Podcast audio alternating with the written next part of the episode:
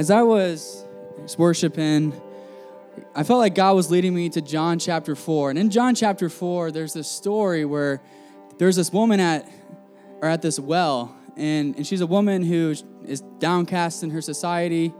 And uh, Jesus approaches this woman, which is weird in that culture for, for a man to approach a woman by himself during the day.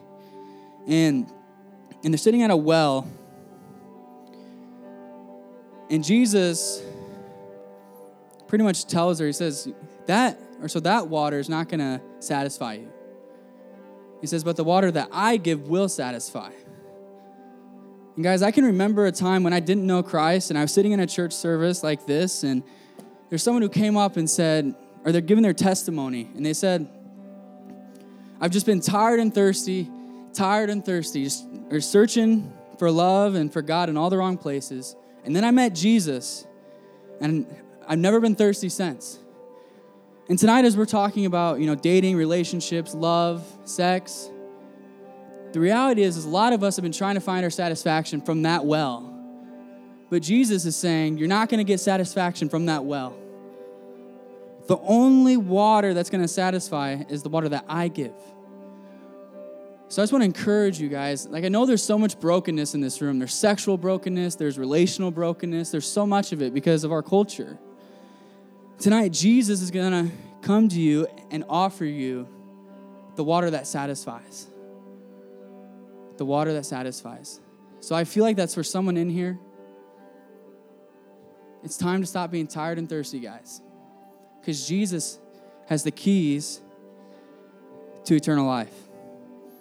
Let's pray. Jesus, we love you. God, we thank you. We pray that as we're going into this awesome series on dating and sex and all that fun stuff, Lord. I pray that you would uh, just speak to us and teach us how to love properly, teach us how to date well, teach us married people how to be married well. God, do your thing tonight. God, we love you so much. We pray this all in your name. Amen. You guys can take a seat. So that first song though, that was crazy. Like these three right here, that guy, that guy, and that dude were just going crazy back there. I was like, I don't know what's going on here, but this is awesome. So great job, worship team. Yeah, do that. Let's give them a round of applause. Yeah, worship team. Woo! Yeah, yeah, yeah. So if you're coming to the all night prayer night, there's a privilege around two o'clock in the morning. The two guys in the back are going to be leading worship, so you get to hear them sing. So if you want to stay till two, you can hear those guys. They're incredible. So, yeah, uh, tonight we're starting a series that I've been looking forward to for the whole year. Like, this is, to be honest, this is the series I've been most excited about. Uh, so, about a year ago, I kind of just looked through this book called, or called Loveology by John Mark Comer. And to be honest, I didn't read the whole thing. I just kind of skimmed through it to get the points. And I said, I need to preach this book. I need to preach the principles in this book. So, I planned it for February because Valentine's Day is coming up, and I know some of you are like, come on, I need to find my love. And uh, I think God's going to speak some really cool stuff, though. So if you want to read this book, you can buy it on Amazon, and just know that quite a bit of the things I'm going to share are not original to me, but a lot of it came from that book. So, so no plagiarism. I'm not going to get in trouble, get an F or anything. So I just wanted to tell you that, that a lot of it's coming from that book. So, yeah, guys, I'm pumped to talk about love, dating, sex, marriage.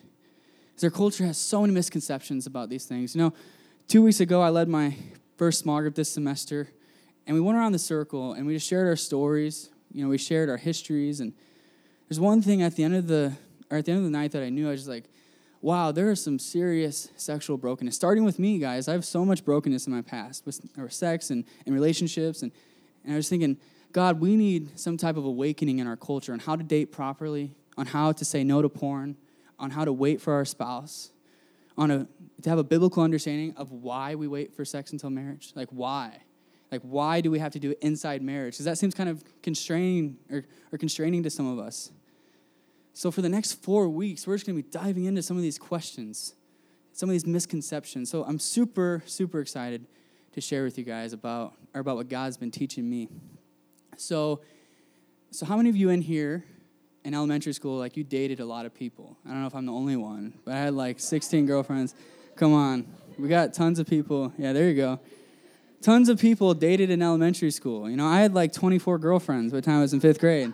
And it actually kind of stunk, to be honest, because because when, because when the time came for me to actually have girlfriends, I dated all of them when I was like 10, 10 so there's no chance at that point. So there's this one story that's kind of funny. I'm hoping it doesn't flop. Uh, so, so when I was in fourth grade, so my best friend Austin, started dating this girl. She was a really cool girl, like it's like super awesome personality, but to be honest, she wasn't super attractive. Uh, and uh, that's just being honest. And it was fourth grade though, so maybe she looks better now. So I'm not gonna give her name, but uh, so but great personality, okay, like coolest chick on the block. And my friend dated her, and, and I thought he was pretty funny for dating her. I was like, dude, I'm never gonna date her.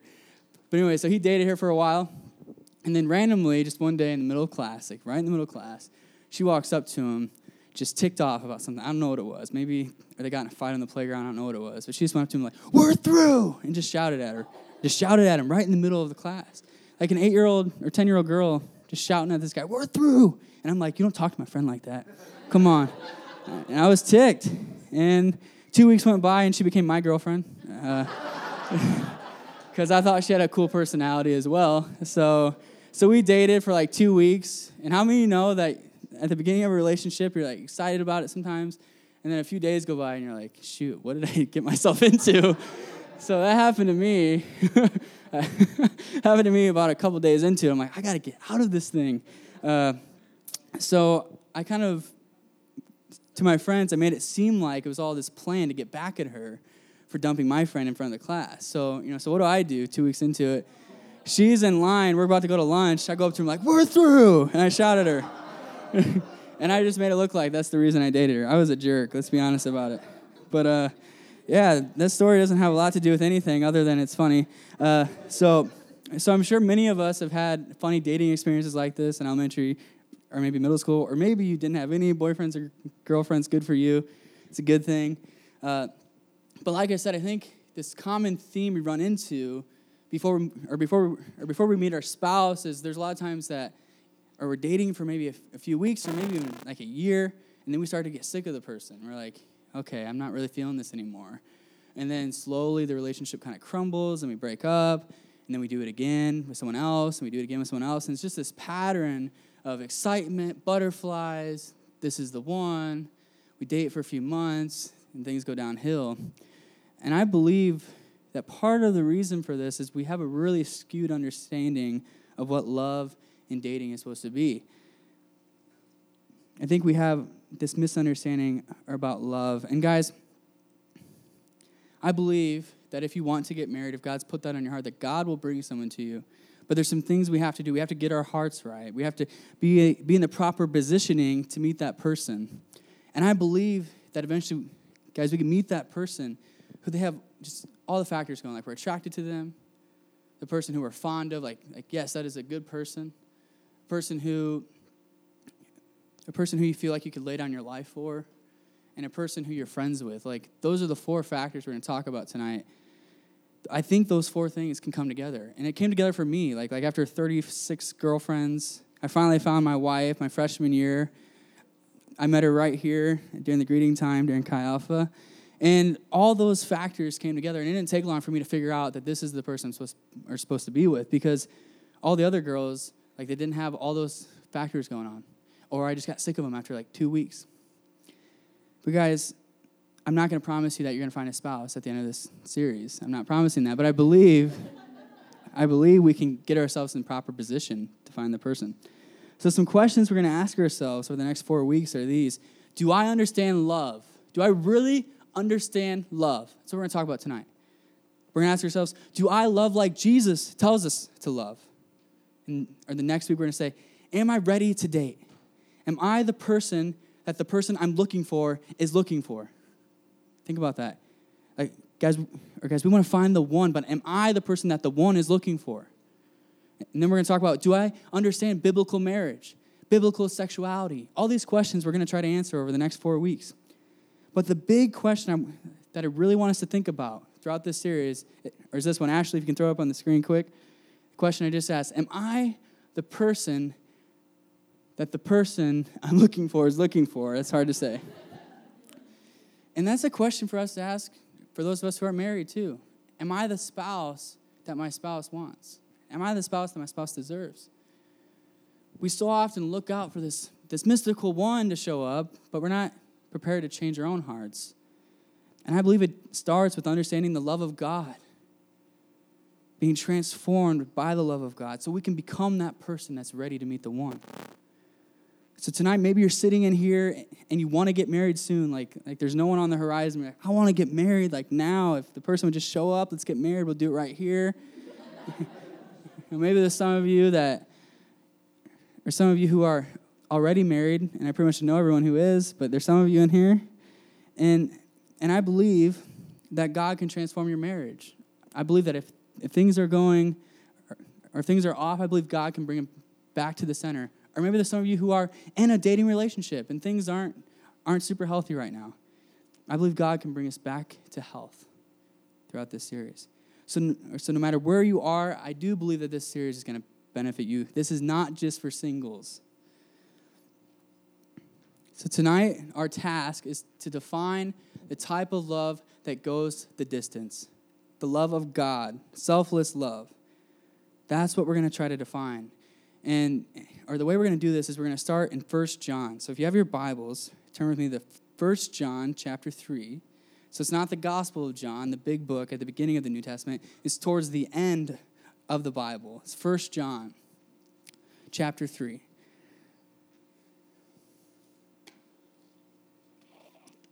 So let's pray real quick, though, before we do that. Jesus, I just pray that you would speak tonight. Pray that you would teach us about love.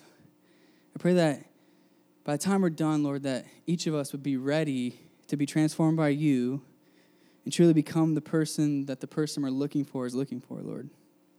Please do a work in our hearts tonight, Jesus. In your name, amen. All right, so verse 11 is where we're starting. Let's just jump right into it. For this is the message that you have heard from the beginning that, that we should love one another. So John starts off by saying, this isn't something new. Our Lord Jesus told us this. So, John 13, if you want to flip to the next one, verse 33 or 34 through 35. Jesus says this before he leaves earth. He says, or he says, A new commandment I give to you, that you love, or that you love each other, just as I have loved you. You also are to love one another. By this, all people will know that you are my disciples, if you have love for, or for one another. So, John saying, this isn't anything new. Jesus commanded us love each other. Verse 12. He said or he says we should not be like Cain who was of the evil one and murdered his brother. And why did he murder him? Because his own deeds were evil and his brother's righteous. So he's pointing to this Old Testament story. There's two brothers, Cain and Abel, and Cain kills his brother out of jealousy. He was jealous of his brother. So, guys, that's not love. That's selfishness, that's evil. And he's saying, or he's saying that the opposite of love is being like Cain. So he's saying, don't be like Cain, who was evil and murdered someone else out of jealousy. That's selfishness, self centeredness, just being about yourself. Verse 13 Do not be surprised, brothers, that the world hates you. For we know that, or we know that we have passed out of death into life because we love the brothers. And that's just referring to, or to other Christians, so brothers and sisters and whoever does not love abides in death. So John's saying, if you want to know if you're a genuine Christian, then look at the way you love other people. Do you love other people? If you don't, then he's saying you cannot be a Christian. He says, or he says, we know, we know that, or that we have passed out of death into life if we love the brothers and sisters. Verse 15. Everyone who hates his brother is a murderer. And you know that no murderer has eternal life abiding in him.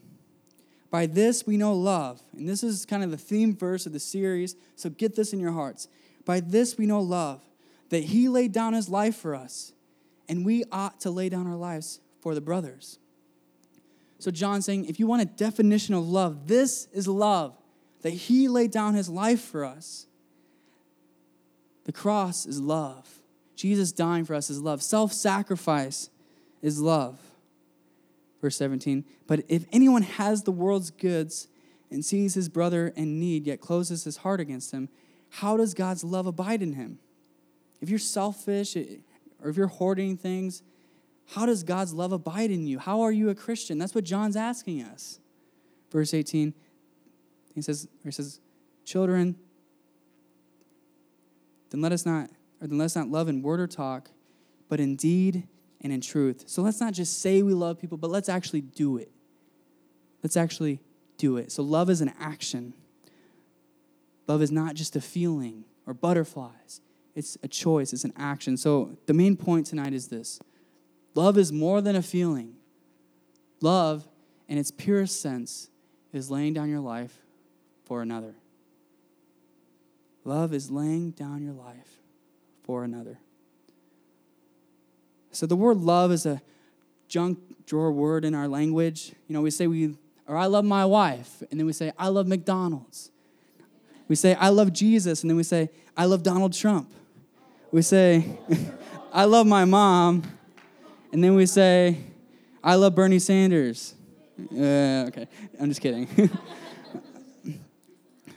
okay, so college students are like, heck no, we love Bernie. All right, so all these loves cannot possibly mean the same thing. So we have some misconceptions about, about what love actually is in our culture. Is loving hamburgers and your mom the same thing? I hope not. So there's two misconceptions I just want to point out quick. The first one is this misconception number one is love is tolerance. Just saying, in our culture, I think we view love as tolerance. So you do you, I'll do me. I don't have a so I don't have an opinion about about what's right or wrong. I'm not going to infringe on your life. These are partially good things to not judge people, to accept people where they're at. But the problem with this definition of love if it's, is it's passive, and love is not passive. Love is Jesus on a cross. That's not passive. Love is not passive. Intolerance is passive at its core. So love is not just sitting idly by as people make poor decisions. It's not just practicing your religion privately and just saying, oh, I'm not going to tell anybody about Jesus. So, love in its pure sense calls us to sacrifice ourselves for others. And sometimes that means sacrificing what people think of us. That's the reason we don't want to tell people what we think. I don't want them not to like me. It's self centered. Tolerance is self centered. So, like I said, the tolerance folk are partially right. Love accepts people where they're at. Love doesn't judge people, it doesn't throw stones at people while we have a big log in our eye. Love, so that's part of it. But I think a better definition is this love calls us to accept people right where they're at, but also calls us to gently point people to Jesus. And that doesn't mean you go out on, on the union and start yelling at people, you're going to hell. That is not love. But sometimes we have to tell the truth to our friends. So love is not tolerance and just sitting by as the world burns. That's not love. It's not what Jesus said. Jesus entered into the thick of things, into the mess, and said, I'm not leaving people that way. So love is not tolerance. Second misconception is this love is the passion that I have for things and for people that just make me happy, like hamburgers. Come on, McDonald's fries. I love McDonald's fries. It makes me happy inside. I love reading. I love hiking. I love music. These things that bring us excitement or happiness. Or I love this person because they just this person just makes me just want to be an adventurer and they make me brave. I love this person. It makes me feel all butterflies inside. But what happens when the person stops making you feel good inside? Do you still love them? What happens when we, our McDonald's screws up my chicken nuggets? Do I still love them? No, I don't. but according to these definitions of love, love is just some emotion. Our roles are passive. Love just happens to us. I fell in love with this person. I just couldn't handle it. I'm head over heels in love for this guy. He just makes me so happy. It's just this thing that happens to us, it's passive. The question we have to ask ourselves is this really the kind of love that Jesus talks about when he commands us to love one another? Jesus saying, get butterflies in your stomach feel happy inside. We can't just command our emotions. No, Jesus is saying, take action. So, what happens when these emotions go away? Does Jesus give us a free pass on, on just not loving people? What happens if these emotions go or go away in your marriage? Does that mean you just get divorced? That's why a lot of marriages end these days. This misconception about love. The person doesn't make me happy anymore. I feel like I feel like I made a mistake. The person's not the one. See, the Bible says that in marriage, two become one flesh. So how can you just rip that apart because you're not feeling it anymore? Or for me with that girl, I wasn't feeling it. I said, we're through. Because I wasn't feeling it. I'm glad I broke up with her, but just making a point. Uh, so to Jesus, love is more of what you do than how you feel. He commands us to love one another, to love our enemies, to love our neighbors. This obviously cannot be based off of some emotion. Jesus doesn't command us to feel something, he commands us to do something. So here's a better definition. So love is more than emotional passion, although that comes with it at times. But love is the resolve to continually lay down your life for someone or something. So if you want to just lay down your life for that hamburger, go for it. That's love. That's true love. So John challenges us to view love as more than an emotion. So 1 John 3:16 again. By this we know love that he laid down his life for us and we ought to lay down our life for the brothers. And then 1 John 4:10 just one chapter later. And this is love, not that or not that we have loved God, but that he loved us and sent his son to be the propitiation for our sins, That's just like a sacrifice for our sins. So, to sum it up, love is Jesus on a cross. Love is bloody Jesus on a cross, knowing every single terrible thing you'd ever do, saying, I'm going to pay the price for your sins. That's love. I don't think Jesus was feeling emotional feelings for us as he's up there. He's probably ticked. I'm just kidding. I don't think he was ticked.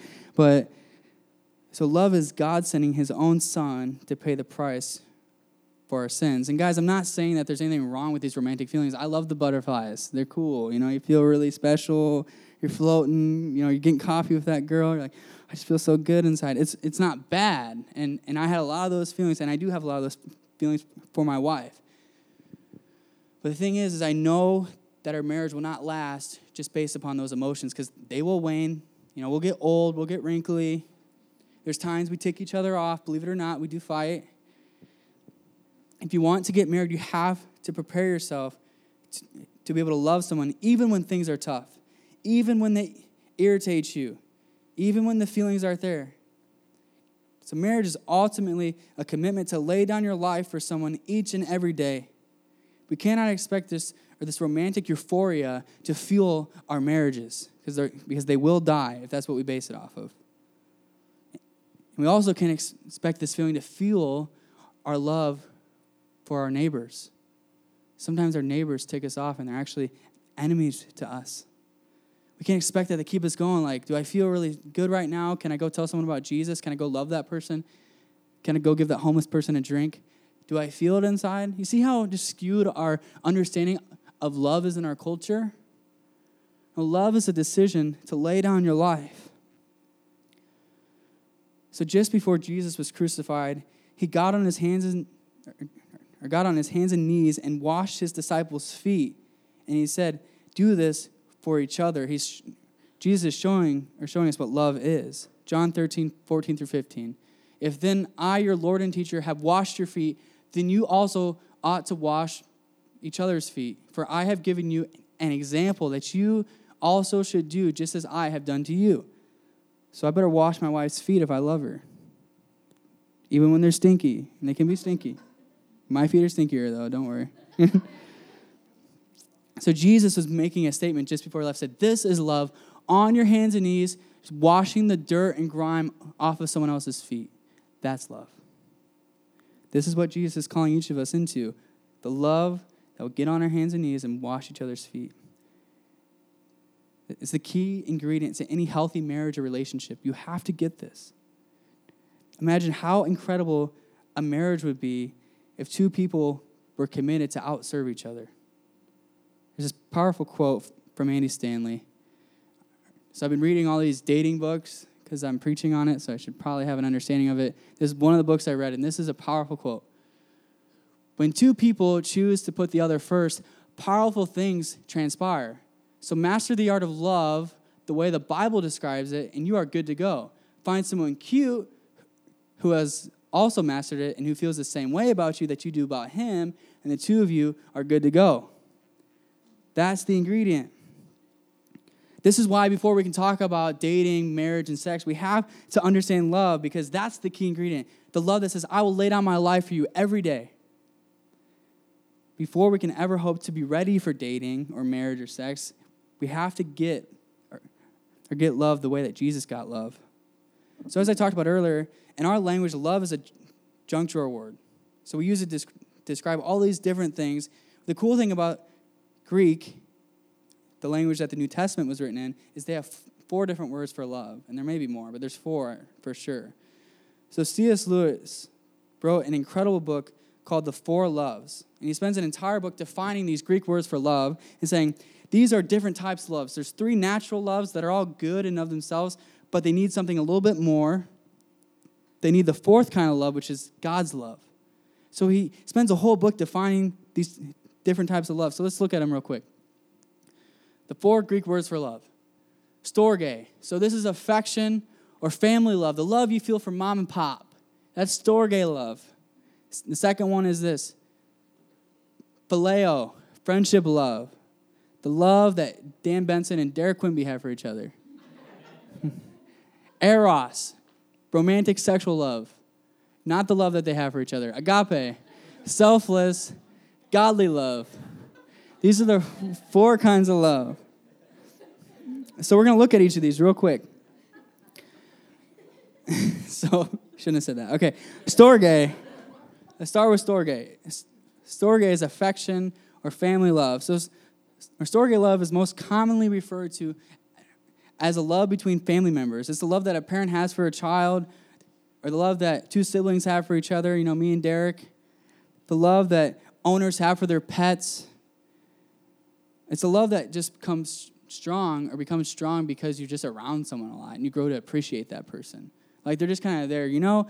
In these types of relationships, it's like this affection for someone, but it's not anything in and of themselves that you're affectionate about. It's not like, wow, like that person's awesome. It's just, hey, like they've been around for a long time. And I appreciate that person. And you know, we can fight and we can treat each other like garbage and we still love each other. It's just that kind of love that grows through time. And I know you're thinking of people in your head that you feel that way. This storge love, this affection. And it's the most or the most generous of loves. Even when people seem unlovable, we can give them affection. You know, it's just crazy Uncle Joe. I love the guy, but he's a weirdo. Affection only asks that the two people be familiar with each other. And it becomes truly powerful when it or when it mixes with the other love. So you take friendship love and affection, it's, or it's love that two friends that have been around each other forever have. Like two guys that are just on the same path, they love the same things, and they just appreciate each other. You take it with eros love, and it makes sex more than just sex. It's this, it's this old friend, this romantic chemistry, and you grow closer and closer. Or when you couple with godly love, it's the love that pushes a parent to die for their child. So we can't just have affection, that we need other things because it's not a particularly powerful kind of love. It's just the love that you feel for the house you grew up in or the people you graduated with. Like, you don't really like them, but you love them in a sense because they were there when you were in kindergarten, you know? That kind of love. An affectionate love on its own will not go the distance. What happens if that person changes? You know, that person you're familiar with starts to change or gets, or, or gets these brand new ideas or starts to learn more things than you know and starts to go on this path and moves away and just takes life, you start to get jealous. You know, like, that's not the same person I knew. It's not the same person I grew up with. And another danger of this kind of love, like I said, it's built in. So, so you don't really try that hard. You know, I think about the thing is, is when I go home, sometimes I just don't try that hard because my family, I've known them forever. And sometimes I walk out, I'm like, why don't I try harder? Like I can show love way better or to other people and I get around them and I just act like a jerk sometimes. So that's the danger. We can't just have affection love by itself. We need these other factors. So Lewis has a really good quote about affectionate love. He says this. He says, "Affection teaches us first to notice, then to endure, then to smile at, then to enjoy, and finally to appreciate the people who happen to be there. So made for us, thank God no. They are themselves and they're odder than you could have believed and worth far more than we could have guessed. So he's saying they're weird, but they're worth so much. That's that's affectionate love. It's a powerful force. But it's not the whole picture of what we need in marriage and relationships. The second kind of love is this phileo love. So friendship love. Friendship is the love that two or three or four or five friends have together or more. It's this strong bond between people who share the same values. They're going the same direction. They're interested in the same thing. You know, Jake and Josh and Austin, they love to pump the iron. They're friends. You know, they're just like becoming friends as they're lifting because they have a common interest. C.S. Lewis talks about friendship love. Like, you know, you can't, so if you don't do anything, you can't have friendship love because you're not interested in anything. It's just two people. You know, one guy's doing his thing and then he looks over and there's another guy doing it. You're like, cool, we'll be friends. You know, we're interested in the same things. Like for me, like people who love to like talk about theology and the Bible and things, like I could sit with them for hours and just talk and talk and talk because we're doing the same things because we're interested in the same stuff. And it, and C.S. Lewis also talks about it in the sense it's like you know it's like a field of two equals. Like you just appreciate other. Like yes, we're doing the same thing together. Like like it's no biological thing. Like there's not butterflies in your stomach. It's not like oh it's a family member, and it's not or it's also not like you're obligated to love them because they're your neighbor, but it's just this hey, we're doing the same thing, and I appreciate you, and I respect you. And we're doing this together. And you come alongside me makes my life better. Like, I don't need you. Like, I don't need you to have sex or procreate or any of those things. I don't need you because you're my mom. It's just, hey, like, we're just two people, two people who are going on this journey together. So, how many of you know that friendship love is needed in marriage as well? We need friendship love. We need to be interested in the same things. So one thing I want to say right now, do not or do not be a missionary dater. If you're a Christian, don't date non-Christians. It's stupid. Do not date non-Christians because you have to be interested in the same things. Think about how hard it is to serve a God, to serve a God you love, you believe he laid down your life or his life for you, and then to be trying to do this journey with someone else who has no clue what's going on. And you may think that, hey, if I date them long enough, they'll change and they'll meet Jesus. People don't change because of other people. People change when they realize that they need to change. And if you're going into going into some relationship thinking, I'll change them, you know, she's really hot, so eventually we'll get some same interests. I have a 4.0 and she has a 1.2, but she's super hot and it'll work out. It's not going to get better, guys. And I especially want to hang on that point that we can't date non Christians if you're a Christian. I just, that's no, no. There's, there's no room for that. Don't come to me and say, what, they, they're really going to change. No. There's no room for that. Jesus says you, Jesus says, do not, not Jesus, but Paul says, don't be unequally yoked with an unbeliever, which is just saying, don't be dating or married to a, or to non-Christian. Because you need people going on the same path as you, and you need to have friendship love in your marriage. You need it. It's my favorite thing about our marriage, probably. Because me and Emily just have the greatest friendship. She's truly my best friend. And, and if it was just about sex, now it got weird. If it's just about sex, if it's just about sex, if it's just, hey, affectionate love, well, hey, we've been around each other for a long time, it wouldn't be like nearly as fun as it is when I can sit and talk with her for hours about things that are stirring in my heart. And we're interested in the same things. Or watching all the or just watching all the Harry Potter movies together and talking about all this stuff. If I didn't have those common interests, our marriage would be, be much less effective. And or I think that's not the right word. Our marriage would be much less satisfying. So, but there are some dangers with friendship love. So the first thing, and you're all gonna be able to, to relate with this, is friendship love sometimes can lead to clickiness. Like, hey, like we're on the same path and we're friends, we're interested in the same things, so, so you stay out. You don't fit into this friendship group. But that's anti Jesus, that's anti Christian. Jesus is always making room for the foreigner. He's always saying, let more people in, make room for more. So I just want to just warn you as you're finding friendship love with people, don't exclude other people. You can still have that friendship and the power there, but don't exclude other people. Don't let pride get to you and think, wow, since I'm friends with this person, I'm really awesome. And our group is just really cool and nobody can get into it. Don't let pride destroy that. And the other thing is, friendship love can sometimes make bad behavior seem normal. So, once again, like I said about dating someone who, or, or dating a non Christian, if you're a Christian, yes, you have Jesus commands us go love people, go love your neighbor, go be friends with people. But the, or but that core people that are in your inner circle, if they're not following Jesus as well, it's to be really hard to follow God because you're to be going on the same path with these people. And I don't want you to leave your friends who don't know Jesus, but I want you to consider who are you spending the most time with. The third kind of love is this, and, and everyone's getting pumped. It's eros love, sexual love. Mmm, it's good, romantic love. So Lewis refers to this kind of love as the being in love with someone. It's the butterflies you get for that special someone. It's the thing that just makes you look at your phone over and over again as you're going to bed. Did she text me back? Did she text me back? It's read. I saw it was read like four seconds ago. She, needs to text me back. She's not typing yet. What the heck? Is that kind of love? Is that kind of love? And it can become the kind of love where it's like bounce, go wow, wow, sexual. That's what eros is. But eros is more than just sexual desire. See, sexual desire without eros love just wants sex. But eros love in its pure sense actually wants the person. So if you're out on the hill or just, you know, doing or doing one night stands trying to find find that love, that hole in your heart, trying to fill that, with some guy or some chick and you're saying, hey, like, you know, maybe if we have sex, it'll just, you know, fill that hole. It's not gonna do it. Because true eros love doesn't just want sex, it actually wants the person. That's the kind of eros love that each of us should pursue. So, sex is a good thing in God's eyes. The problem with the church in the last century or so is sometimes we make sex into this evil, bad thing. Don't have sex till you're married. Don't have sex till you're married. Don't have sex till you're married. And that's all you hear until you get married. And then you're like, I'm supposed to have sex now? Is this okay? Is Mother Teresa coming through the back door? I don't know.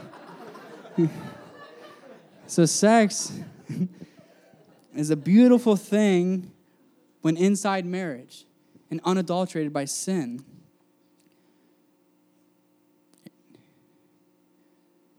But we need to save it for marriage because God knows that sex and eros love is so powerful that the only covenant that is safe and that can hold it in to not cause hurt and pain is marriage. See, God doesn't set up marriage as some constraint, but it protects us. Because why in the world would you want to give yourself to someone that you don't know that you don't know if they're going to be there the next day. I only want to give myself to the woman who says, I'm going to be there forever. When you're old and gray, if you're in a wheelchair, if you're not hot, I'll be there. I want that kind of love. And that's why God sets up marriage. See, none of the commands in the Bible are meant to be these burdens that God just puts on your back and says, Oh, you have to wait till you're married. It's this big burden. No, it's a beautiful thing. And it's God protecting you because He loves you He cares about you and he doesn't want you to get hurt.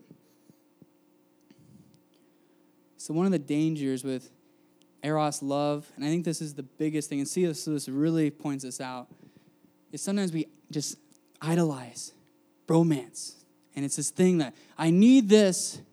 I need to have the Hemsworth brothers come swoop me up, or one of them, not both, come swoop me up, taking me off on this horseback and ride off into the sunset. And when I have that, then I'll be happy.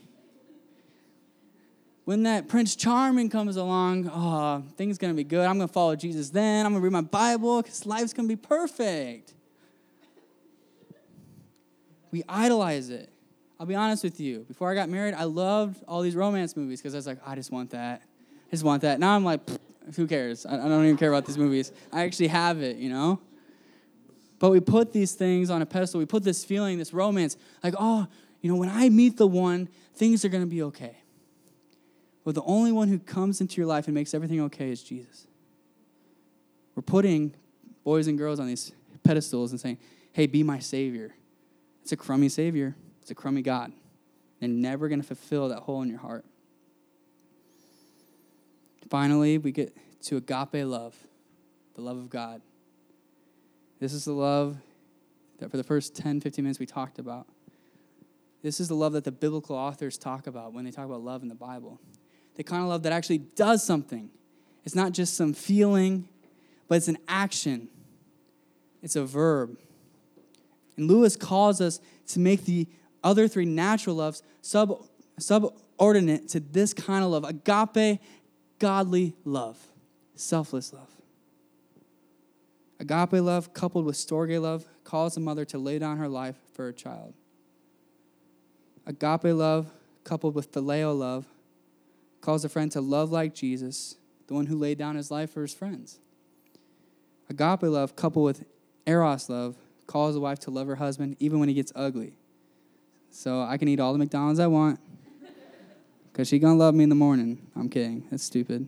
Don't be like that. Josh Hans is like, hallelujah. and we hope to have truly successful relationships and to love the way that Christ loved, then we need to begin to grasp agape love. The other loves will fickle and fade away if not coupled with agape love. So let's go through a couple verses again and replace love with agape. A new commandment I give to you that you agapao one another. Just as I have agapao you, then you also are to agapao one another. Okay, let's go to the next one. 1 John 3.16, by this we know agape, that's, that's more fun to say, that he laid down his life for us, and we ought to lay down our lives for the brothers. So just, just notice here, it's not saying eros. By this we know sexual love, that he, no, agape love. Okay, the next one. 1 John 4.10, and this is agape, not that, or not that we have loved or agapao God, but that he agapao us and sent his son to be the propitiation for our sins. Agape love is what God is pointing to and, and what the biblical authors are pointing to. So Lewis believes, and I concur with him, the Bible concurs with him, that, that agape love is the greatest of all the loves. The love that doesn't just rely on feelings or common, or common interest or affection or attraction, but the kind of love that sticks when it's hard. In any great marriage, all of these loves will be present. I believe that all four are very important. But before we can head down a path towards marriage, we need to understand the love of God and allow it to transform us into people who love with agape love. If you can't love your neighbor, then you can't love your spouse. We need to get this. We need to start or start loving our neighbor. Start or start actually loving our enemies before we can expect to be able to love our spouse who's going to irritate us so much for 60 years if you live a long time and irritate you for a long time. It's going to be really hard to love. So I think tonight the call that God has for us is love your neighbor. If you want to be ready for marriage, then begin loving your neighbor. Stop holding grudges. Quit with the bitterness. Love your neighbor. Lay down your life even when it's hard. That's what God is calling us to. But I know that you didn't come for that.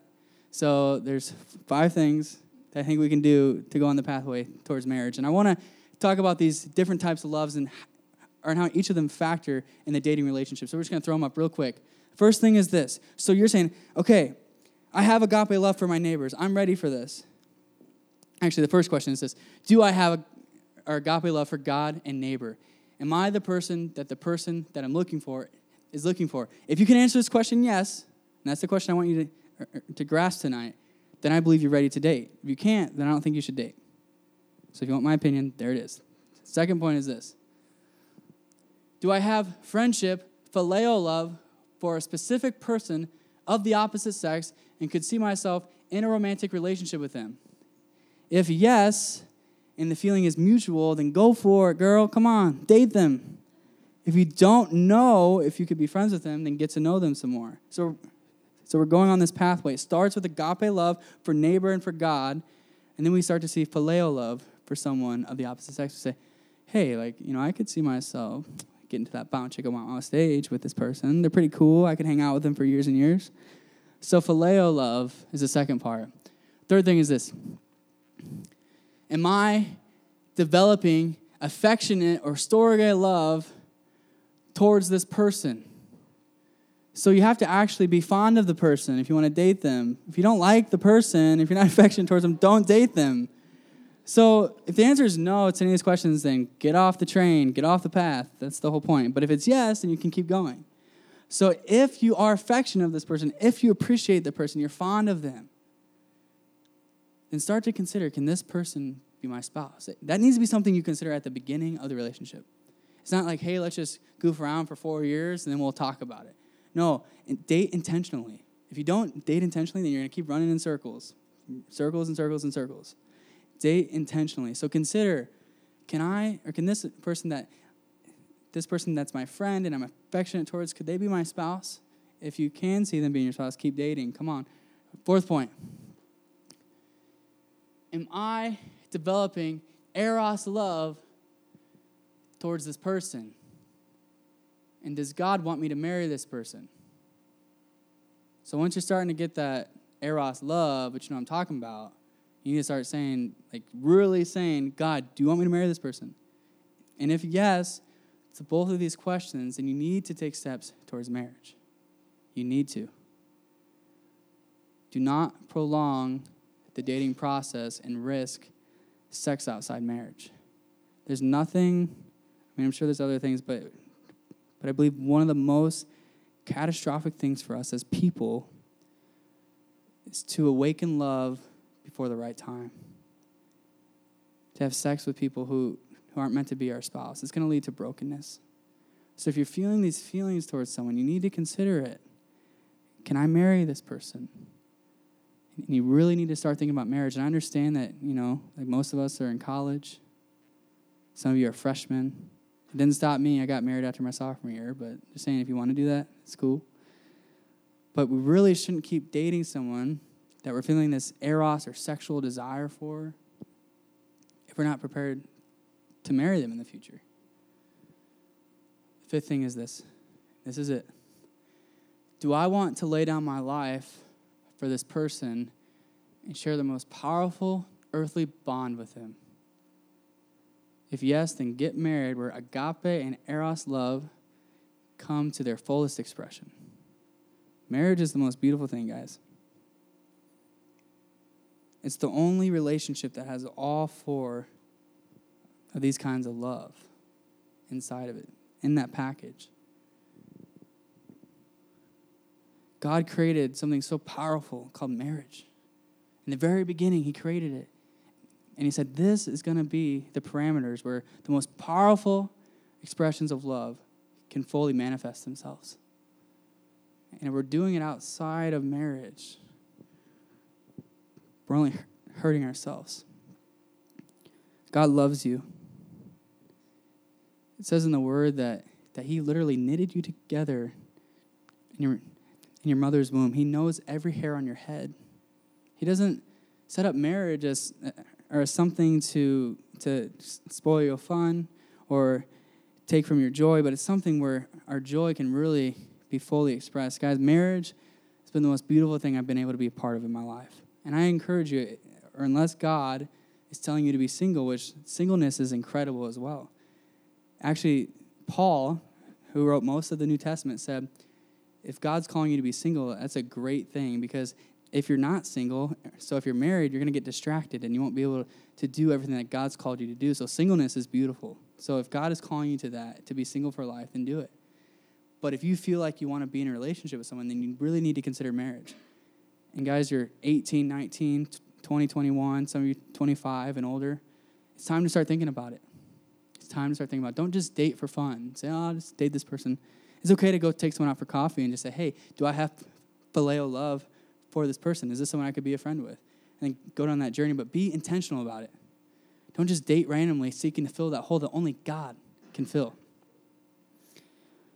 So, in any healthy marriage relationship, as I said, all four of these loves should be present. Go to the next slide. So, the first one, let's just review it quick. All four of these loves storge love, so affectionate, familiar love. It's a really cool thing when your significant other starts to feel like a family member. Like, you know, it's not like we're brother and sister, but it's like, okay, I can't explain it very well, but you get it. Family member love. The second thing is phileo, friendship love it just would have got weird. We've been talking about, okay, phileo love, friendship love.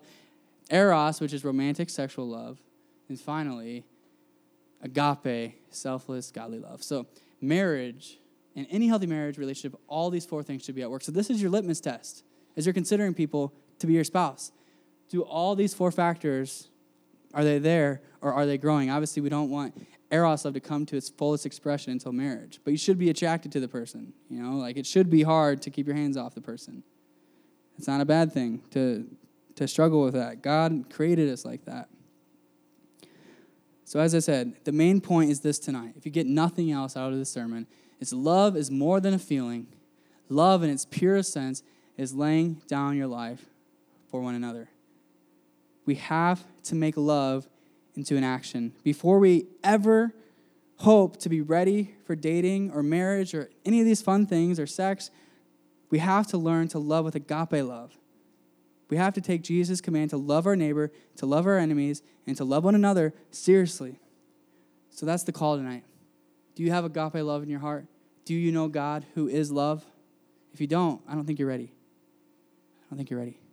So the worship team would come up. So the theme verse tonight was this 1 John 3:16. By this we know love that he laid down his life for us and we ought to lay down our lives for the brothers. If you want to know what love is, look at Jesus on a cross. By this we know love, that he laid down his life for us, and we ought to lay down our lives for the brothers and sisters. So I understand that as we're talking about God's love tonight and how Jesus er, and how Jesus laid down his life for us, that some of you have never tasted the love of God. That's just the truth. Some of you are like that, or you're like that girl at the well, and you're trying to drink from the well to find satisfaction, but you just keep getting thirsty again. You're trying all these different things to satisfy you. And I think one of the biggest things we turn to is sex, let's be honest. Pornography, one night stands, just fooling around with our friend.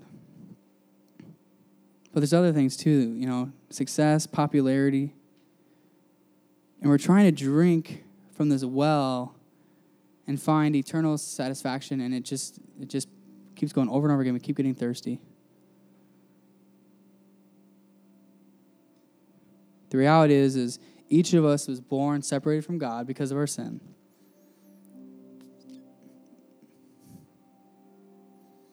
Each of us was born just rebellious towards God. Like, hey, I don't need you. I'm going to do my own thing.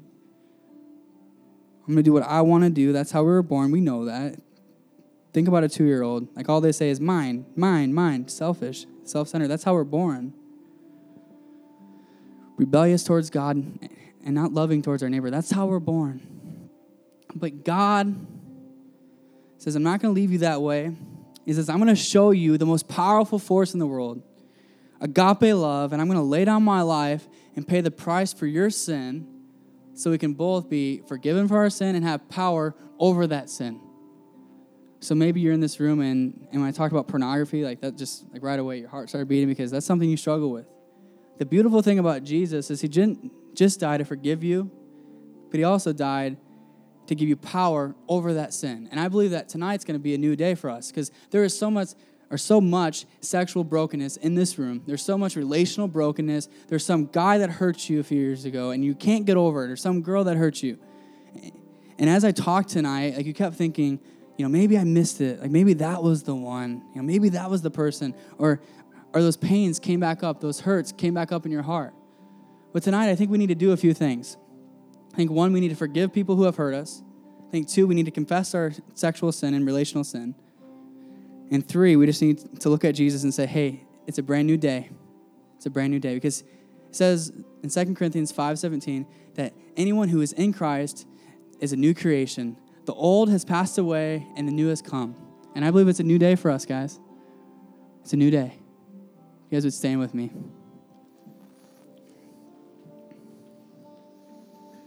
So tonight, God is calling each of us to love like Jesus, to encounter the love of God, and then and then allow that to overflow into loving our neighbor.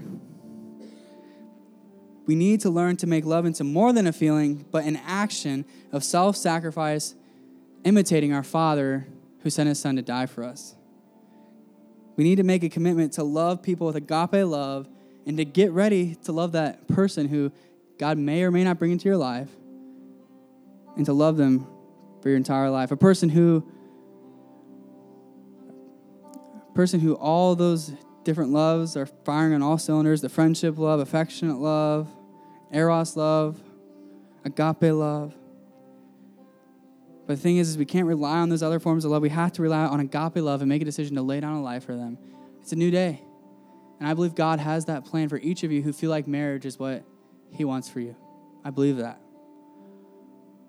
And we take it even past dating and relationships. When a group of students start to love with this agape love, our campus will be transformed.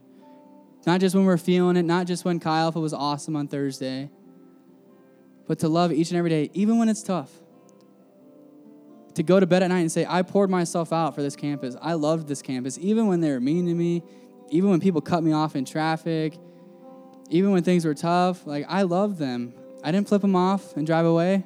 I stayed. No, I'm kidding. I don't know where I'm going with that. But God is calling us to love this campus. And I believe that when we begin to understand agape love and not just butterfly love, I believe this campus will be transformed. So if you guys bow your heads and close your eyes. we could sum everything up tonight, I think it's this we need to do unto others as God has done for us. We love because He first loved us. If you're in this room and you feel like God is calling you to love like Jesus, to love this campus with agape love, to love your family with agape love, to, to be someone who, who is a picture of God's love in this world, if you believe that that's what God's calling you to, if that's something you want to do, if that's some, or, or if that's the kind of person that you want to be, I just want you to raise your hand and just make a cry out to God and say, I want to love with agape love.